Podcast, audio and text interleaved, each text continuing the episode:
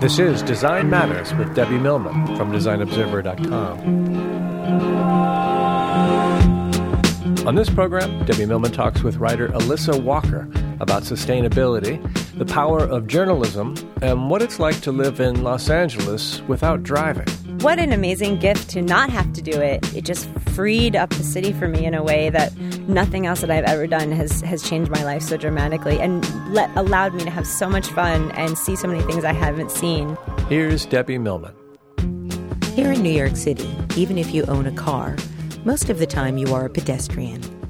In Los Angeles, there are only drivers, or at least that's the stereotype.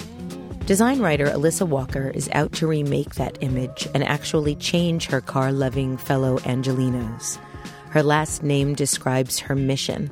She is an inveterate and determined walker in a city that spreads out over vast distances. She's also a biker and a taker of public transportation. She's into food, sustainability, and gelato, all of which comes through loud and clear when you visit her blog, Gelato Baby. Welcome to New York, Alissa, and welcome to Design Matters. Thank you so much, Debbie. Oh, it's so nice to have you here. The first thing that I want to ask you is about is a magazine that you created. A magazine that you created with your friend Lilia, a magazine called Think Teen. Uh, do you want to tell us about the magazine, Alissa? Oh, yes. It, it was a very popular magazine in the Midwest at least Templeton Place, I think, where, where I lived on my block. My friend Lilia and I, she was my best friend growing up, uh, we created a, a many different publications as well as uh, many different commercials that we made with our Sony Handycam. And uh, Think Teen was basically a page by page ripoff of the magazines that we were reading at the time. What like, were you reading at the you time? know, like YM and 17, and everything was about, you know, does your makeup look good and do boys like you? But and we created this magazine. Um, it was probably about 20 pages. We created two exact copies of the magazine, uh, so each of us could have our own editions. Uh, our own issues. A couple months ago, Lilia sent me one of the copies she had found, and I realized from a very young age I was I was very very uh, interested in words and images and how they work together. So I have a confession for you, Alissa. When I was a young woman, a teenager, I created a magazine as well with a neighborhood friend from my town at the time that I was living in on Long Island. Her name also was Debbie, and we appropriately, aptly named the magazine Debutante. Oh, that's amazing. Unlike you, though, I've lost touch with Debbie and I no longer have a copy of the magazine. So it's just a little bit of memory that I can think back to and reimagine every time I think about it. You're lucky that you have a copy. But now, what I was really struck by when you were talking about this recently, about the magazine, was that you were under the impression at the time that the people who wrote magazines also wrote the ads. Yes. So, what, what gave you that impression? Well, it was all part of the same thing and, and looked all the same to me, creative wise. And I think that's why I, I always had this fascination with advertising. I, I knew I wanted to be in advertising from a very young age. I didn't really understand there was even a breakdown within advertising of people who did the writing and, and did the graphics or the art. So I just assumed that they sat down and decided what should be in the magazine. We really like Noxzema. Let's make an ad for Noxzema and put it next to this, uh, uh, what prom dress did you wear? So to me, growing up, I, I would love to know when I actually learned they were different, but I knew I wanted to be in advertising. I thought that the ads were always the most funny, most entertaining parts of the publication. So when, when it started my life with this fascination with advertising and now I've crossed over to the other side of creating the content. Not as exciting, maybe, but uh, I, th- I think it's still pretty fun. Isn't it interesting how we create our own narratives about how things are created and how things are made? I was so fascinated when I was growing up with packages and I would stare at them and sort of project my own stories into them. But when I thought about who made them, I never thought about artists or designers. I thought that printers just of made course. whatever they yeah. wanted and yeah. printed the packages. Little did I know. so, so you you also talked about how uh, when creating this magazine, you feel that was the first time in your life that you were intrigued by the combination of words, of storytelling, and of art. And I'm wondering how you made the decision to become a writer.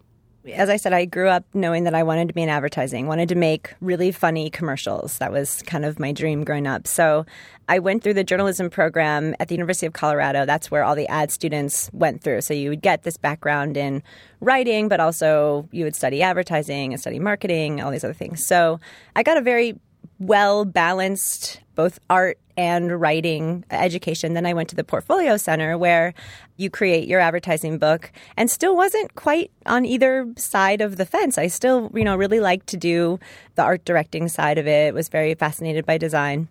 But something happened at the Portfolio Center. We just had a really amazing group of writing teachers who yes, we're teaching us how to write ads, but taught us how to write very emotively. We wrote these amazing essays, these personal stories. And I realized that I kind of started to fall in love with that, you know, that storytelling that was actually telling a real story, maybe not selling something specifically. And once I got out of school, I was not as enchanted with the world of advertising as it existed at the time. Instead, I was wanting to write these stories about what was happening down the street for me and in my neighborhood and things that I was observing. So I think I've always loved to write and knew that I could write, but um, in a roundabout way, it was advertising that taught me that I should write. Now, you've spent a lot of your career writing about design, and I read recently that you only like to write about things that are important to you. So, why design? Design is something that I guess I was surrounded by my entire life. My mother is a floral designer and uh, a landscape designer, so that was you know a given from a very early age. We were working the fields and uh, you know wrapping uh, bouquets for weddings every weekend with my mom. And then my dad is just this amazingly creative person. We had like the first Mac in our house, very technologically savvy, very mechanical oriented, and was able to you know teach us how things worked. So I think the combination of those two things growing up was just a given for me to to to look at creativity, but also look at um, functionality of things.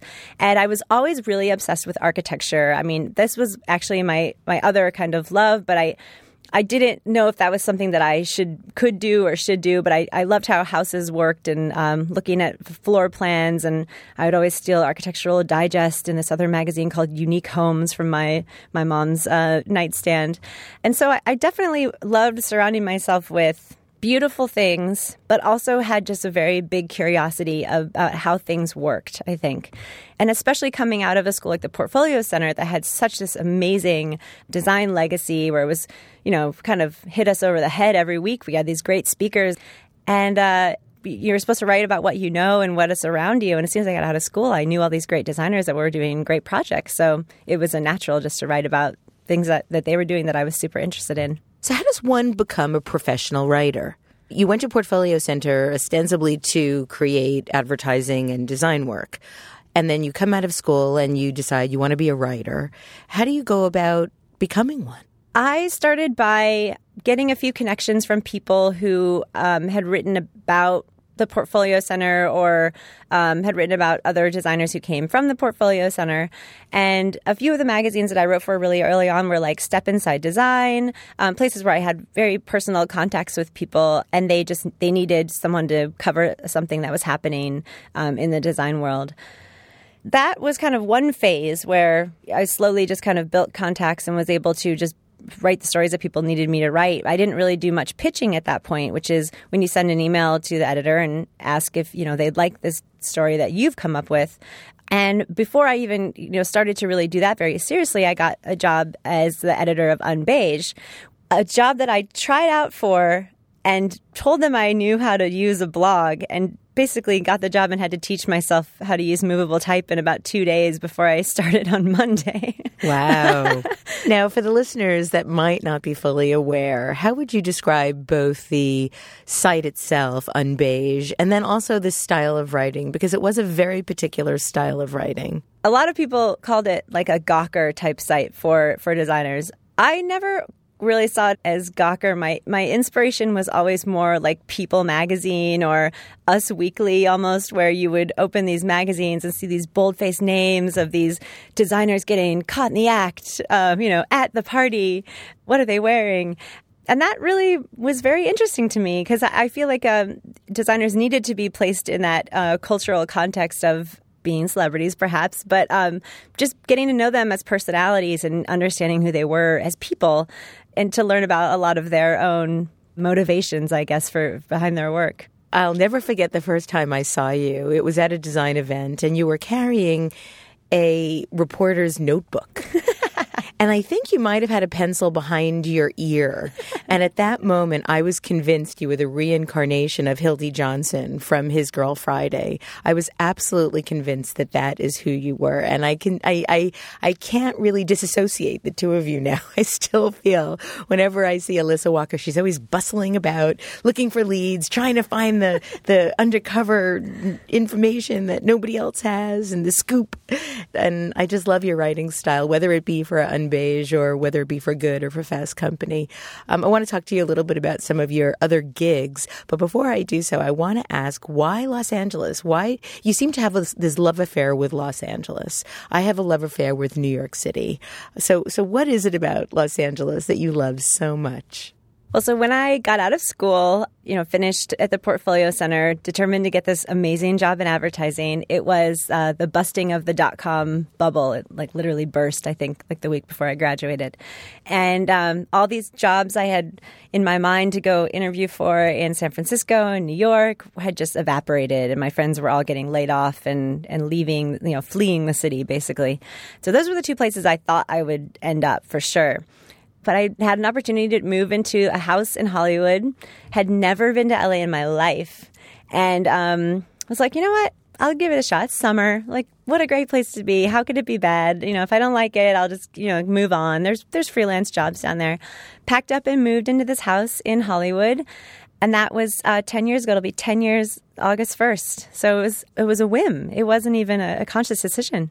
What a 10 year run. yeah.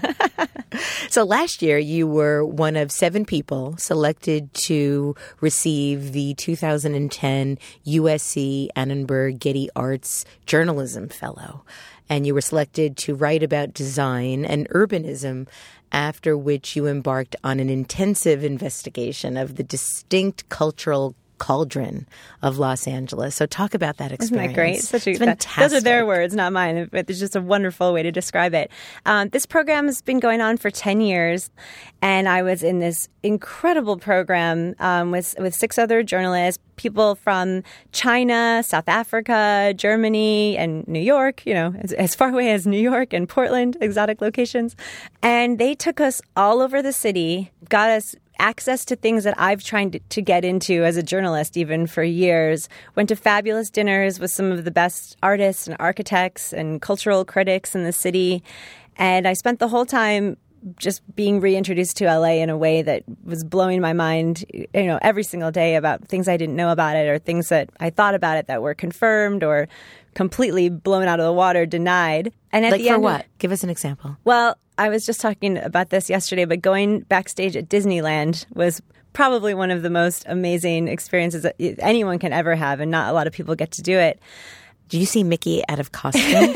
no, they were very careful not to show us anything that would even ruin our, you know, our engagement with the myth. That makes me really happy. Yeah. Oh, actually. Oh, they're very, yeah, they're very careful about that. I think just learning so much about what Walt Disney was trying to do when he built Disneyland and how he wanted it to be this utopian city where he could take his children because he felt in some way that LA had failed him in that way. So he wanted this place where there was wonderful public transportation that took you to every part of the park and this beautiful idealized architecture architecture that looked like a main street in Missouri, actually, where he had grown up, which was very similar to where, you know, I grew up.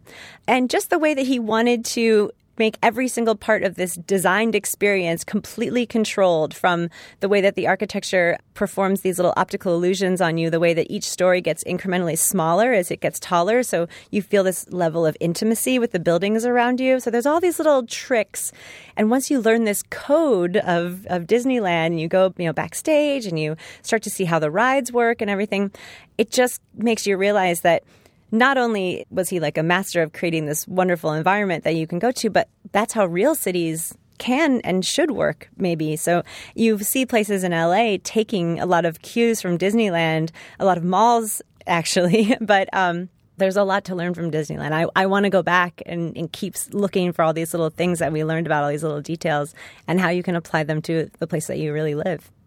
In your proposal to receive the fellowship, you outlined the following objective To truly examine the future of art journalism, we must look at Los Angeles' 704 Metro Rapid bus. Alissa, why? well, you'll have to read the essay. Um, you know, everybody wants to say that so many things are representative of Los Angeles, like the film industry or um, driving uh, is another good example, or Disneyland, I suppose. And to me, this bus that I started taking once I, I stopped driving, it, it goes from downtown, from Union Station to the ocean in Santa Monica, and just slices through every single part of the city that you can imagine from very low income areas on the east side of town to the, some of the glitziest uh, addresses on the west side of town. And I look at it as this piece of public sculpture that is going through our city every day. And, and what an amazing triumph of public and private partnerships that are working together to fund this basically free way of getting through the city, allowing you to interact with other people who are different than you every day. And it's a very beautiful piece of machinery. It's um, one of those buses that has a little accordion type thing in the middle, and they call them the sexy flexies at Metro because they're, uh, they're these the new kind of this new kind of bus. They're bright red. It's beautiful. Um, a lot of work for, with artists. Uh, the artist Pae White created the fabric on the inside of the seats. Um, there's a wonderful public art installation that's going up in the video screens of all of them this summer. So I just keep looking at the way that this is very present in Los Angeles and it's something that so many people in Los Angeles take advantage of, but to so many other people, it's completely invisible. It's the second largest ridership in the country as far as a public transit system, and it does exist, and it, it's mostly brand new, and it mostly works really well. And nobody knows this. It's like the best kept secret. Now, you've said that the bus is Los Angeles' best chance at a sustainable city, and you yourself have given up driving. Have you given up driving entirely? I mean, I can drive. I'd like to forget though. I'd, I'd like to just like wipe it off of my. So, so 2 I'm not good at it. two questions. Why, why did you stop?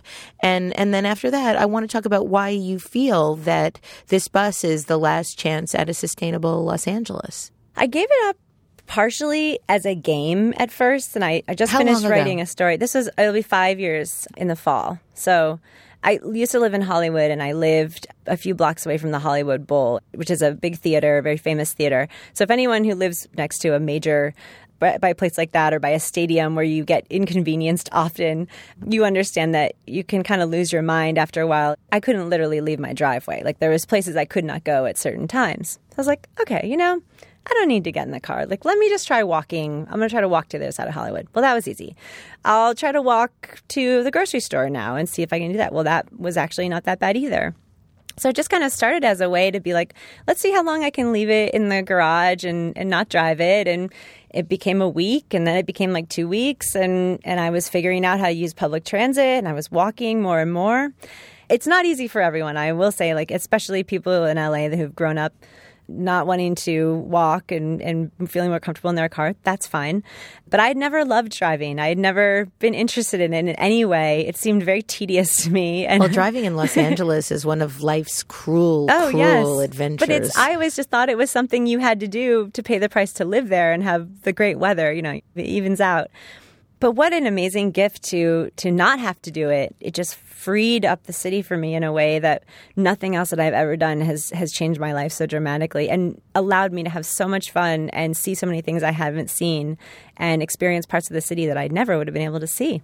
and so, what is the farthest distance you've ever walked? I've walked from uh, my house to the ocean a few times, which is about 12 miles. And then um, once a year, I do this thing called the Big Parade with a group of people. We walk from uh, downtown, this place called Angel's Flight, to the top of the Hollywood sign. And it's about 35 miles. Not straight there, but we walk through all these public stairways that go through all the hills, which were built when people had to get to the amazing trolley system that we used to have in LA. So there are all these gorgeous hills with all these beautiful uh, concrete staircases running up the side of them. So we kind of map out a route that tries to hit as many of those stairways as possible, uh, getting from downtown to um, Hollywood. And for the last two years, we even slept in a public park on the night between, which was definitely an experience. The work that you accomplished during your fellowship, did it change the focus of your work now? I stepped out of that fellowship knowing that something was going to happen and went straight to Thanksgiving, I guess, and had this week to kind of think about it. And I realized right then that the work I'd been doing, writing about design and writing about all these projects and people in the past, had done a, I hope, a really great service to help raise the importance of design and culture and raise the relevancy of what designers did. And I was like, you know what? I could do this for Los Angeles, this like severely maligned city that um, everybody loves to talk about how much they hate, even though they don't know that much about it. And I decided I really wanted to focus my work on writing about the people who were making Los Angeles into a different and more more sustainable or better functioning city and doing it in very creative and socially focused ways. So I've been definitely looking for those stories more that are rooted right in my hometown where I can see what happens after I write about them. Now, you've also been writing for Good, uh, Good Magazine, for the last five years mm-hmm, or so. Yep. And you've done 475 posts. Wow. That, you counted them all. That's amazing. Well, you, you could actually, if you click on your bio, it, it, it just tells you. That's awesome. I love that. I'll have a party when I hit 500. Do you remember your first post? I remember my first story for them. It was about Project M, which yes. um, is an amazing design program that everyone should check out. It's uh, started by John Bielenberg. It's a kind of this design lab that used to take place every summer for a month. He would bring young designers and give them a problem and tell give them a month and say, basically, you guys have to figure this out and come come up with something. I had written about it before, but the year I got to actually go and write about it for good, we were in Hale County, Alabama, a lot of people know about it now. Then I feel like they didn't know about it as much, but it's definitely one of the um, poorest counties in the country. Um, it's very famous for being the home of the Rural Studio, where Auburn University architecture students were building these affordable um, and sustainable homes for the residents there instead of doing these, you know, non-existent uh, theoretical concepts. They would actually go build them for a client.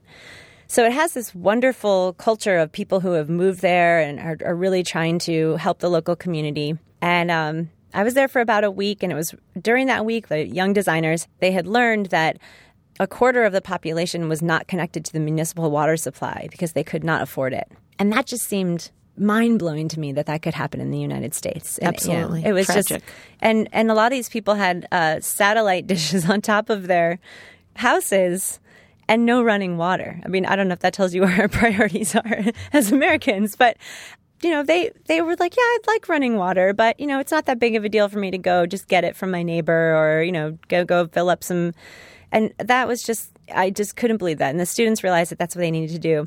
And they created this beautiful printed piece called Buy a Meter. Where it was like this newsprint type um, tabloid printed piece and sent it to a bunch of people just with photos and this very interesting story about what they had seen and could you raise help to raise money. You know, I wrote the story and got so many comments about it, and people were donating to this cause because they had seen it in good. And I just remember a year later getting an email from uh, Pam Dorr, who was the woman who was kind of on the ground there managing this, and she sent me a list of all the people who had been helped. They had all gone through budget counseling to learn not only how to get connected to the water, but how to pay their bills over time, and telling me all these little anecdotes for each person and, and how they had been affected. And I had never realized that something I could actually write would actually change someone's life. Like you just, you write it, people laugh, maybe they react. And that story completely changed the way that I looked at writing and looked at my power as a journalist that I, I had to tell these stories. And hopefully somebody out there was listening and could help. Well, clearly they are. Alissa, you're also, your work for good has gone beyond writing your weekly column. You're now doing more speaking, you're organizing events, you're curating projects such as Good Design. And I was wondering if you can share what you're doing with Good Design with our listeners. So exciting. Good Design is one of my favorite projects, side projects. So in 2008, Good had this event series called Good December, where they had an event every single night at their space in Los Angeles. And Casey Caplowe and I, Casey was the creative director of Good, um, is still still there, and one of the founders. Um, we came up with an idea for a design event where we kind of picked these designers in the community that we wanted to talk, but we didn't want them to just get up and present their work because we know that's a big problem for designers. They just get up there and pop open that portfolio and they don't talk about anything Here, else. Look. Yeah, yeah. I made this. So we knew we wanted to give them an assignment, something to do. So we asked them all to uh, attack uh, city problems that they had seen in Los Angeles. So people talked about everything from the issue of water, like we don't have any, um, to um, the ugliness of strip malls and what we can do to improve this like blight on our city. And the, the response to that was so great. So we've done it since then in um, several different cities. We did it in San Francisco. We did it in here in New York and just seeing designers in service of their cities in this way and, and looking at problems that everybody was facing every day was just so popular. Now, you also do quite a lot of writing for Fast Company and were one of the original writers slash editors for the new Co, Fast Co design. Congratulations on your big award, by the yes. way. You recently won an Ellie, beat out against National Geographic, Foreign Policy, The Daily Beast, and New York Magazine. Amazing. Yeah. It's, it's extraordinary. Blown away. First year out. Yeah, our first year First out. year out of the gate. Now, you say that you want to, or you found that your life changes every five years, and you're in the midst of a new five year experience. So, what do you feel is the biggest thing that's changing for you now? Well, right now, the the big focus that I talked about before, the shift um, after my fellowship of finding those stories in Los Angeles and devoting my uh, effort to letting people know what's going on in Los Angeles from somebody who might have a surprising perspective, I suppose. Um, so I'm working on these essays that I, I, hope will become a book, so I can share the report from the last five years with with this audience.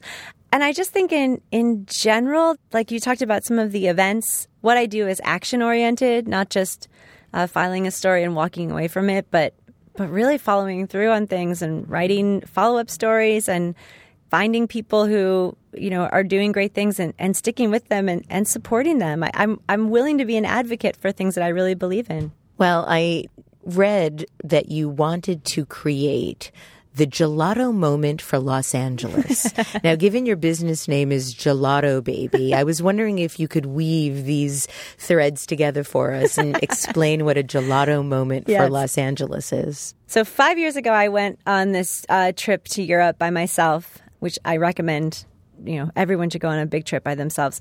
And this was before eat pray love came out so i just want to say that i did it first. Like i went to italy and ate gelato first before her. So there. so, yeah so forget it um, so I was on this amazing trip and trying to do this writing that I was like, oh, I need to, you know, I'm going to focus on my writing, and I really, I really got to sit down and do some writing. And you just know when you travel, like that, you're just like trying to live. So you know, I'm like, oh, I'll never get to the train station. Oh, I forgot to write today. So um, I remember being in Italy and. I all of a sudden just had this very calm, you know, I wasn't freaked out about traveling. I had this just really wonderful rhythm of going through the days. And all of a sudden I just started to write all these amazing stories and I had never really written about like architecture or written about food and was like, would go visit a building and just sit down and write like 600 words on it. And I was like, oh, all of a sudden I'm capable of doing this. It's so effortless. And I realized it was because I was eating about five to six servings of gelato per day. And it must have been because of this, right? Like there was no other explanation. So, um, I kind of was trying to coin that phrase because you know when you I think it's been described lately as flow. A lot of people talk about creatives like when you're in that you know in that zone. little zone. Yeah. So I was in this gelato flow, but I was you know tr- called this gelato baby because it was kind of this little like uh, warm feeling in my stomach that made me feel uh, very happy and very fulfilled and, and very creative. And these ideas were kind of churning around in my stomach and, and fueling me. So that's where the name came from.